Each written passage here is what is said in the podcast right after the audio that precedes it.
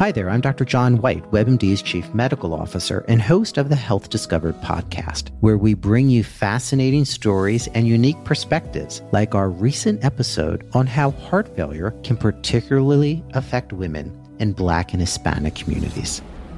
We've documented it time and time again. She was young, she was Black, she was a woman. No one expected her to look like the face of heart failure. When you don't look like what someone expects, that's going to lead to delays in diagnosis. We all have to take this constellation of symptoms, treat it the same each and every time, whether it's a young person, a Black person, a woman. If someone presents to me with my heart racing and feeling winded, I need to get an echocardiogram 100% of the time, regardless.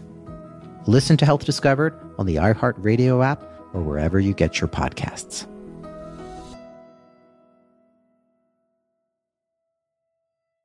Bene, la domanda del titolo "Meglio le benzodiazepine o 10.000 passi al giorno per curare l'ansia" può sembrare provocatoria o ironica, ma non è così. Chi mi segue sa benissimo che, come psichiatra, tengo in altissima considerazione tutti quegli interventi terapeutici che mirano al cambiamento del nostro stile di vita, e questa prospettiva risulta particolarmente importante quando si parla di ansia. L'ansia viene definita, forse a ragione, la malattia di questi decenni. Il principale motivo sembra per cui molti di noi non riescono a godere appieno di un buon livello di salute mentale. Ma che cos'è l'ansia? È una malattia? E come si cura? Ok, prima di iniziare mi presento, sono Valerio Rosso e con questi video e con il mio blog valeriorosso.com cerco di divulgare al grande pubblico i più importanti e innovativi temi della psichiatria e delle neuroscienze. Il mio obiettivo è quello di provare ad aprire un dialogo con i pazienti, con i familiari, con i colleghi operatori della salute mentale. Le mie aree di interesse sono i disturbi dell'umore, la depressione, il disturbo bipolare, l'ADHD, ma anche le innovazioni terapeutiche e tecnologiche in psichiatria, come ad esempio la psicobiotica e la psichiatria digitale. Ok, iniziamo quindi. Questo è l'ennesimo video che parla di psichiatria e stile di vita. Mi spiace dover constatare che non molti psichiatri considerano il cambiamento dello stile di vita come una vera e propria terapia per molte condizioni di psicopatologia, ma in realtà è obbligatorio constatare che le cose stanno proprio così,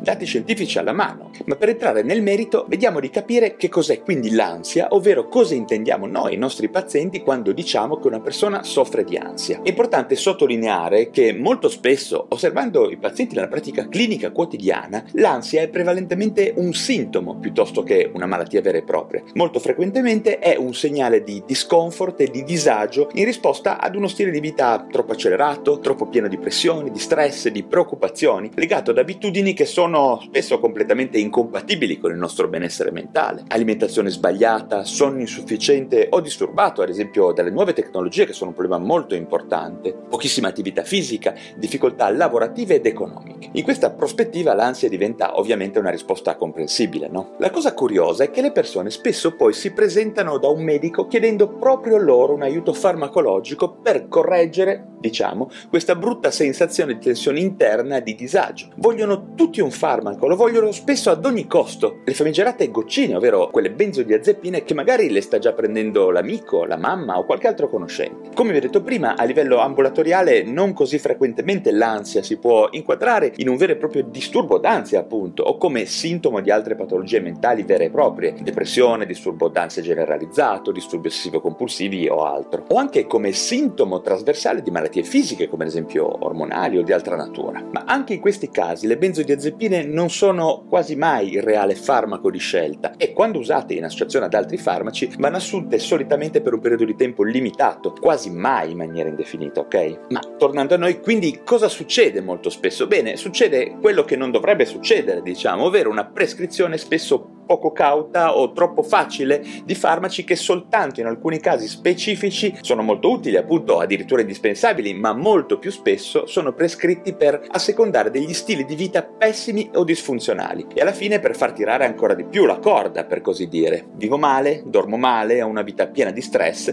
e con una benzodiazepina non faccio altro che aumentare il mio livello di tolleranza di una condizione esistenziale di disagio, evitando quindi di farmi delle domande sensate, di diventare consapevole del mio stile di vita e quindi di cambiarlo. Ma allora direte voi, che fare? Bene, vi invito a fare appunto una prova, ovvero tentare di affrontare la vostra ansia esistenziale con un piccolo cambiamento del vostro stile di vita. Niente di troppo complicato, state tranquilli, ma prima di chiedere dei farmaci provate a seguire il mio consiglio di fare ogni giorno, cascasse il mondo, 10.000 passi. Lo sapete a cosa mi riferisco, no? Da qualche tempo nelle città si vedono molte persone girare per i viali o per i parchi camminando da solo in compagnia, vestite sportive con la loro bottiglietta d'acqua, cercando di raggiungere l'obiettivo dei 10.000 passi al giorno. Questo è un cambiamento delle nostre abitudini sedentarie molto importante, molto più di quanto si creda. Infatti non ha beneficio soltanto, diciamo, sul nostro corpo, ma anche e soprattutto sulla nostra mente. Vi metto in descrizione il link all'articolo sul mio blog valeriorosso.com dove vi spiego meglio i benefici di questa attività quotidiana, mettendovi anche gli studi presenti in letteratura che indicano come un'attività fisica moderata ma quotidiana sia una vera e propria terapia per controllare molte forme di disagio mentale, ansia inclusa. Ogni volta che consiglio ai miei pazienti di fare 10.000 passi al giorno, sento sempre la stessa lamentela: non ho tempo. Beh, le cose non stanno così, lo sapete bene anche voi nel vostro intimo. Intanto mi stupisce che tutti siano disposti a prendere un farmaco piuttosto che a fare un piccolo cambiamento del loro stile di vita. Vabbè, ma a parte questo i miei consigli sono: smettete di prendere l'ascensore, usate le scale, usate il meno possibile l'automobile o i mezzi per andare al lavoro o a fare la spesa, mettetevi le cuffiette in testa e uscite a fare 2 passi ascoltando musica o un podcast per imparare una lingua o per aggiornarvi. Fate sempre queste attività magari con un amico o con il vostro compagno o con la compagna, un familiare, insomma provate delle strategie per migliorare la vostra salute fisica e mentale, ok? Ricordate che fare 10.000 passi al giorno non è una terapia per modo di dire o un consiglio banale o generico, no, assolutamente, è un vero e proprio intervento terapeutico basato sulle evidenze, cioè la scienza lo conferma da molti anni e vedrete che se leggete l'articolo che vi metto in descrizione capirete che c'è una ricca bibliografia al riguardo. Quindi meno goccine e più passi, per così dire. Infatti io credo fermamente che non per tutte ma per molte forme d'ansia 10.000 passi al giorno siano meglio delle benzodiazepine, giusto per rispondere alla domanda del titolo. Bene, grazie dell'attenzione, se vi è piaciuto questo video datemi un like ed iscrivetevi a questo canale YouTube. Inoltre date anche un'occhiata al mio blog valeriorosso.com e date anche ad ascoltare il mio podcast Lo Psiconauta su Spotify e iTunes. Bene, grazie ancora. Usate più le vostre gambe, fate più attività fisica, cambiate il vostro stile di vita e al prossimo video. It's game day at Raising Cane's. If you want to order like a champ, it's action off the field you need to focus on. The only play you're running is chicken. So what combo are you picking? Make it a perfect season.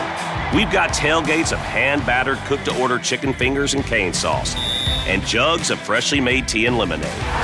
All available to order online or on our app. Touchdown! This season is about to be unbeatable. Raising Cane's Chicken Fingers.